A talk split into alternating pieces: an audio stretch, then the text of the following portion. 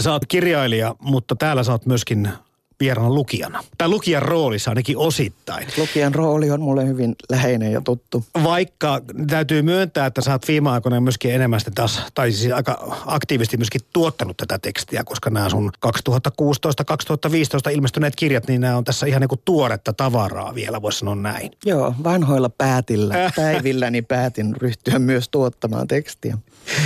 Puhutaan sun kirjoista kohta lisää, mutta ensin napataan kiinni siitä, mistä tässä on kysymys. Eli lukuhaaste 2016 tunnistella. Me on arvottu kirjoja lukijoiden keski, jotka laittavat kuvan meille kirjasta, suosikkikirjastaan ja ilmeestään kun lukevat. Ja idea oli vähän siinä, että me saataisiin tämmöisiä tietynlaisia vau-elämyksiä kirjallisuudesta. Nimittäin sekin pystyy meille tarjoamaan tällaisia. Ja, ja, ja kun vaan sitten saisimme sen kirjan kannen auki löytäisimme oikean kirjan oikeaan hetkeen, oikein ikäisenä. Ja nyt sitten aloitellaan Kaisa Haatanen sun kanssa tästä vau-elämyksestä. Mä olen lukenut jo etukäteen sun blogiteksteistä, netistä jostakin löytänyt, että mikä se kirja oli ja minkä ikäisenä olit, mutta varmaan suurempi yleisö ei sitä vielä tiedä. Kerrataanko se alkuun? Joo, kerrataan. Sen voi aina kerrata, vaikka joku tietäiskin. Mun ensimmäinen, mä opin, mut opetettiin lukemaan tosi nuorena, nelivuotiaana – mikä tarkoittaa sitä, että kahdeksanvuotiaaksi mennessä mä olin lukenut kyllä hirveän paljon.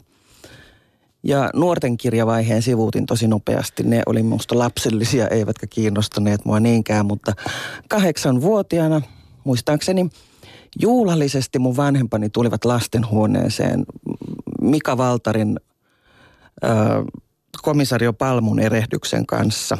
Ja pu- sanoivat vielä, että ollaan tässä nyt keskusteltu, että voisi olla sopiva aika sinun tutustua dekkareihin. Kahdeksanvuotiaana. Kahdeksanvuotiaana, kyllä, mutta mä olin tosiaan lukenut aika paljon kahdeksanvuotiaaksi.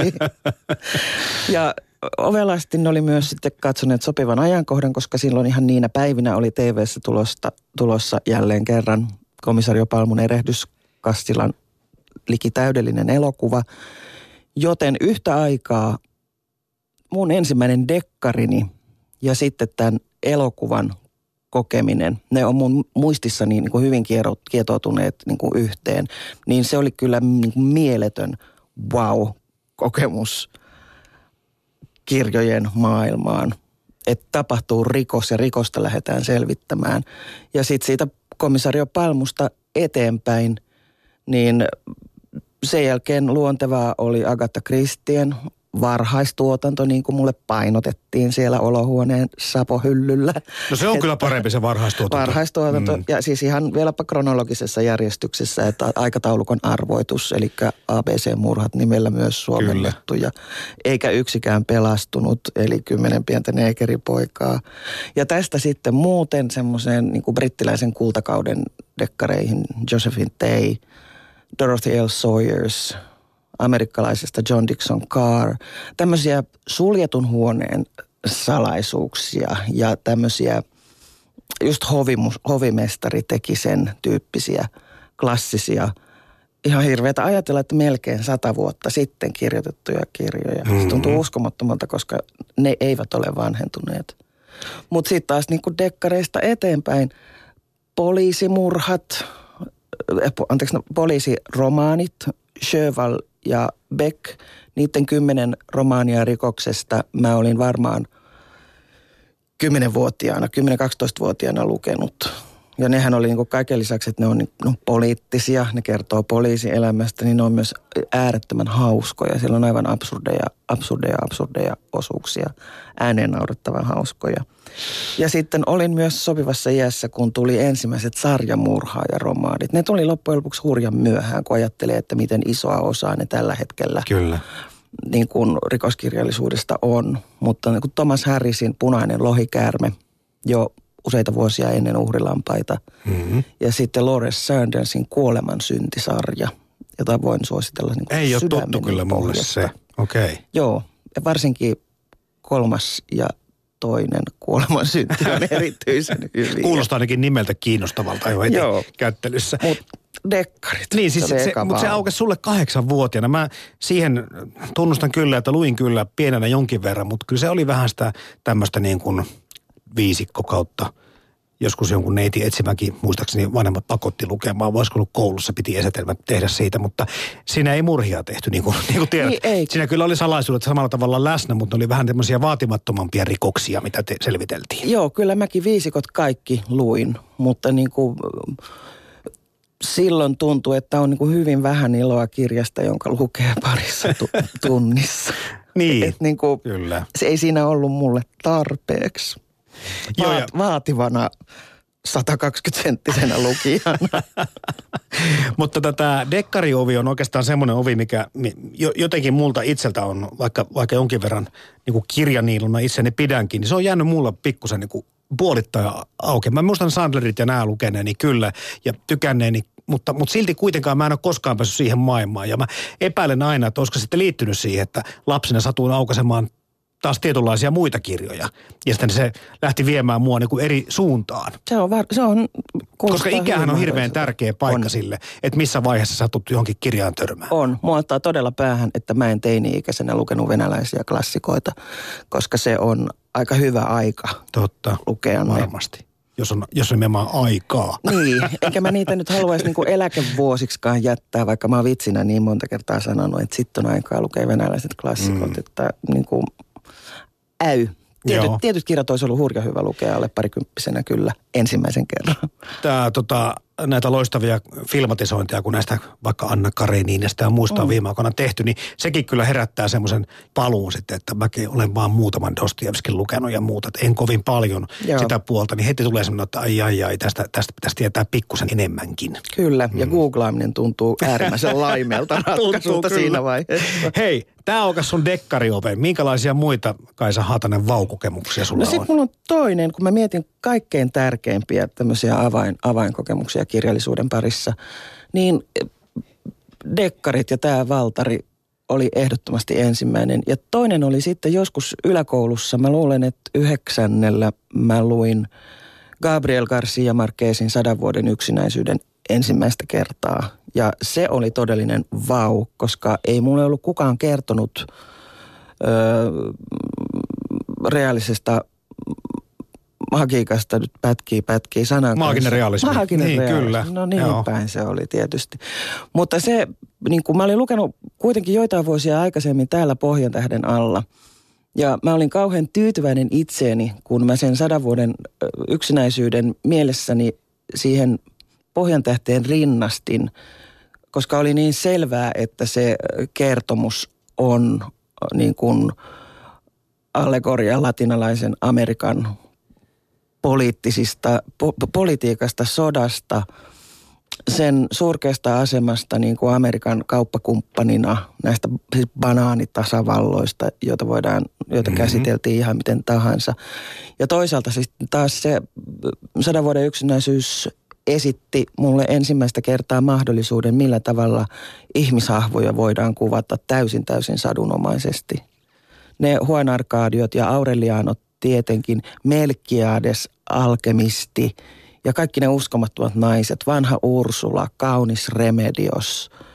Ne, ne ihmiset oli, en minä tiennyt mitään sellaisesta. Haukui varmaan vanhempani, että miksi te ette tätä on mulle tuonut. Mutta okei, siis jos niin kuin ymmärtää äh, tuollaiset kokonais- kokonaisuudet allegoriaksi, niin tietenkin täytyy taas pysähtyä siihen kohtaan, että oot kyllä yhdeksäsluokkalaisena jo jonkin verran ymmärtänyt elämästä ja maailmasta. No, kun aikaisin aloittaa ja, ja laajalti harrastaa tätä kirjallisuutta, niin, niin, mutta siinä kohdassa mä olin kyllä, mä olin siis poikkeuksellisen, siis omahyväisen pöyhkeä, että tajusinpa.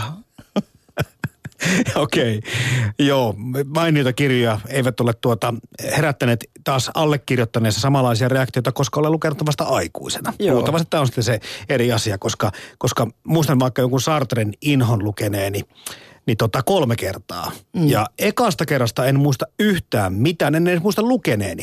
Tokalla kerralla meinas niin kuin maa järähdellä alta ja kolmannen kerran mietin, että e, e, mikäs tässä nyt viimeistä niin paljon mukaan vaikutti. Eli se on hirvittävän tärkeää, missä vaiheessa elämää sä oot, miten virkeä sun mieli oli ja, ja kaikki muut asiat. Eli oikea kirja oikeassa hetkessä. Ei, ei kaikki ole huonoa tai välinpitämätöntä tai keskinkertaista, vaan me ollaan joskus. Joo, Kyllä. Ja siinä sadan vuoden yksinäisyydestä vielä sen verran pitää kertoa, että mä saatoin pilata koko kirjan omalta luokaltani, koska mulle tarjoutui mahdollisuus pitää koko tunnin esitelmä siitä. ai ai, minkä ja teit? Kello soi, mä olisin halunnut vaan jatkaa. Mä olin päässyt siihen siitä sukutaulun taululle kirjoittamisesta vasta puoleen väliin Buendian sukua. Ja Suomen opettaja suuviivana, että kiitos, eiköhän tullut tarpeeksi aiheesta tällä kertaa. Ettei nyt kävisi samoin, niin mikä oli Kaisa Haatanen se kolmas vaukokemus? No, kolmas vaukokemus oli sitten oikeastaan semmoista samanlaista kuin nämä kaksi ei ehkä, siis no ainakaan tällä tavalla nyt nopeasti miettimällä tullut, mutta sitten sellainen kirja, joka viime vuosina on niin kuin täysin yllättäen pysähdyttänyt mut. Ja täysin yllättäen on lukenut sitä niin kuin hitaasti nautiskellen sana sanalta. Ja, ja mä luen usein niin kuin sillä tavalla hyppelehtien, että nopeasti, että mä saatan silmäillä kappaleen, mm-hmm. millä nimellä tätä lukutapaa kutsutaankaan.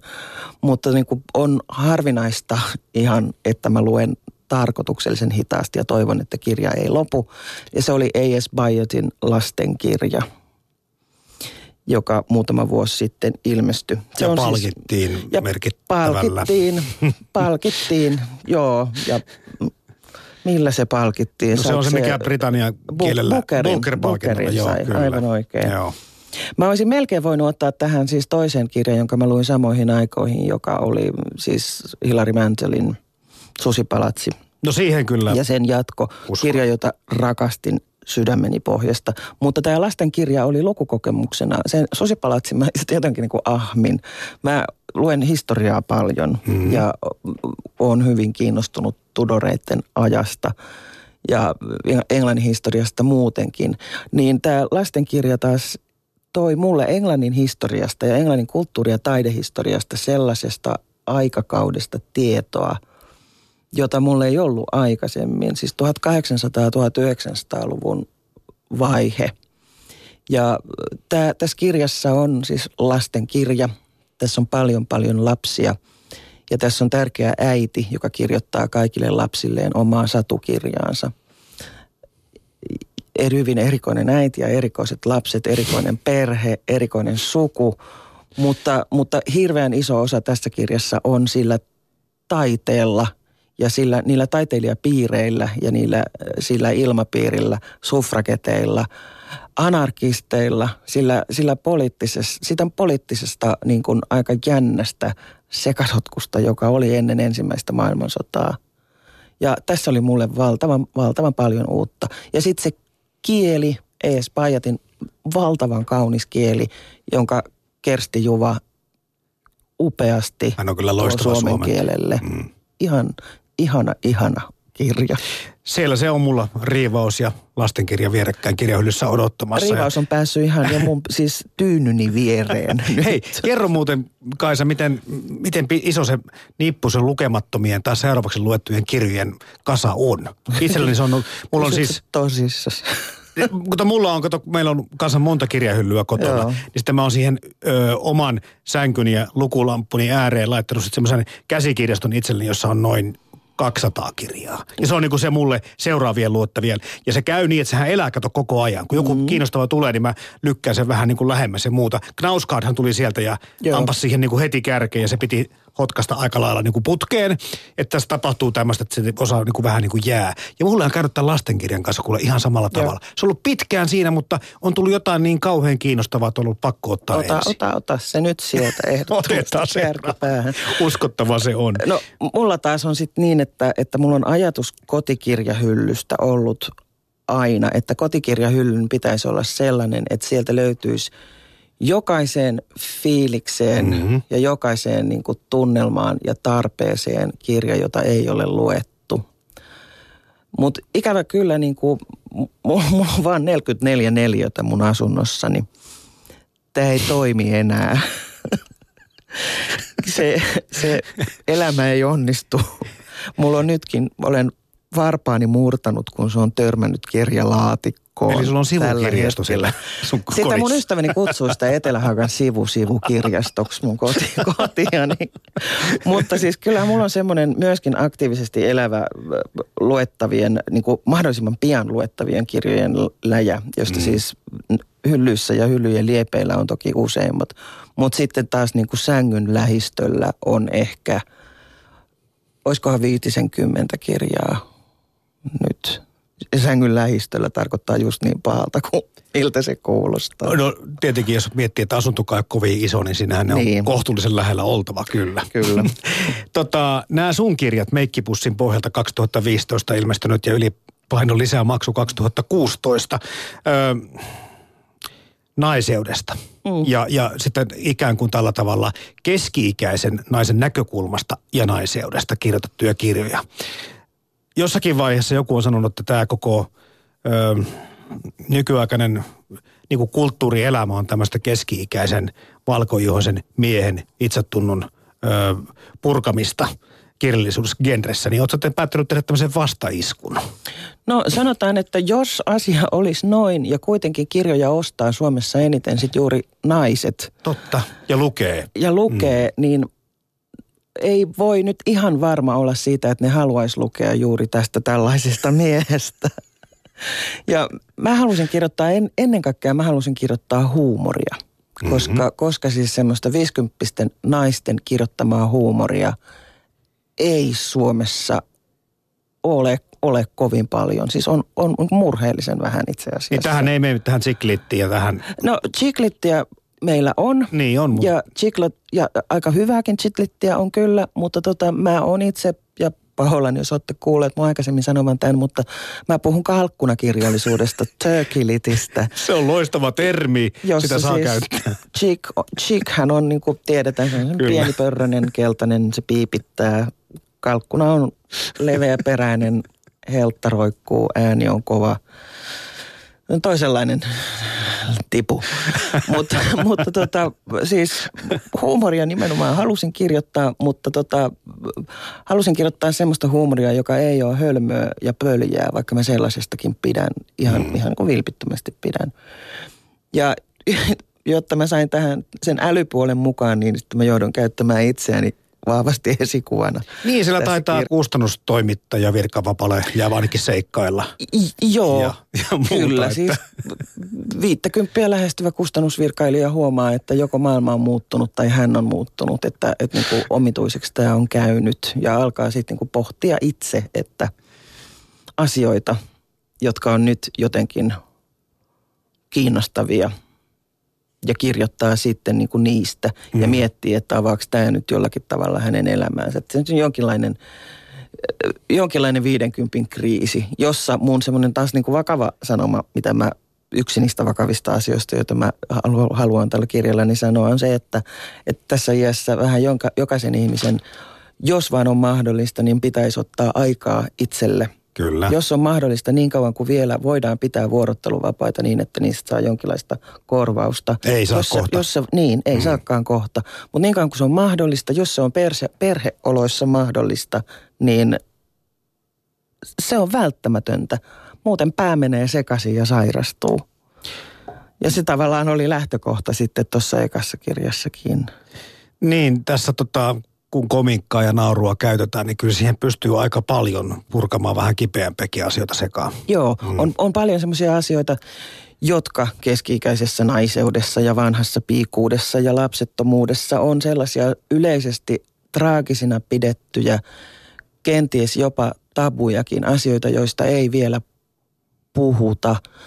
Mua tuon ensimmäisen kirjan jälkeen eniten viehätti, kun ET-lehti oli haastatellut mua ja niiden nettiversioissa sen haastattelun otsikko oli, että Kaisa Haatanen, kaksoispiste, haluan antaa kohdunpoistolle uudet iloiset kasvot. Anteeksi, kun hymyilen ääneen, mutta tota joo, hyvä, oikein hieno otsikko. Joo. Se oli mun mielestä kyllä, luvulle, kyllä. tekstille oikein hyvä otsikko ja olihan mä sen suustani sen lauseen päästänyt. Mutta tämmöistähän tämä tänä päivänä, tiedätkö, on tämä, että kun otsikkoja mietitään, niin saattaa olla kokonaan eri ihmiset, jotka tekevät haastatteluja tai kirjoittavat juttuja. Joo. Otsikko elää ihan omaa elämäänsä ja on ihan eri toimituskunnan tekemät. Kyllä Tähän tästä olin, niinku- mm. tähän olin tyytyväinen, kuka sen oli tehnytkään. Otas vielä tähän loppuun Kaisa Haatanen kantaa siihen, että miksi tämä on niin vakavaa tämä kirjallisuus meille. Sä et ole vakava ja yrität tätä ilosanomaa mun mielestä ylläpitää siihen suuntaan, kun pitäisikin mennä. Monelle tämä on tämmöistä, niin kuin sanot, sun äidinkielen opettaja suuviivana. Se oli kyllä hauska mies. Harvoin suuviivana, tai oikeastaan aina suuviivana, mutta se nauratti mua. Öö, sä kysyit, miksi tämä on niin vakavaa. Niin, Tää ja on- minuutti aikaa. Niin, tämä on, vakavaa, on vakavaa siitä syystä, että kirjallisuutta myydään vähemmän ja vähemmän. Okei. Ja kirjallisuuden myyminen on, on niin kuin vakava asia, kun kirjallisuus on kuitenkin, se on, se on taidetta. Ja taiteen myyminen on jotenkin karkeaa. Ja tästä syystä niin kuin kun myydään kirjoja, niin ei olla ihan niin, niin kuin sillä suoria ja avoimia, että tässä tehdään kuitenkin kauppaa, halutaan tehdä kauppaa, halutaan olla myös kaupallisia. Kyllä. Eli, eli tämä niin kuin, on puhuttu kirkosta ja katedraalista. Kirjakauppa on parhaimmillaan, oliko se nyt Jorma Kaimio, akateemisen entinen johtaja, joka sanoi, että akateeminen on kirkko ja katedraali. Näin ei ihan ole enää, mutta kulttuuri pitäisi kuitenkin olla edelleenkin kulttuuria, mutta Juman kautta sen pitäisi myös myydä. Mm-hmm. Eli nä- näiden asioiden kombinaatio on sellainen, että se ei hirveästi naurata. Ja kirjailijat ovat he, jos ketkä palkkansa ansainneet. Kyllä. Jos vain saisivat.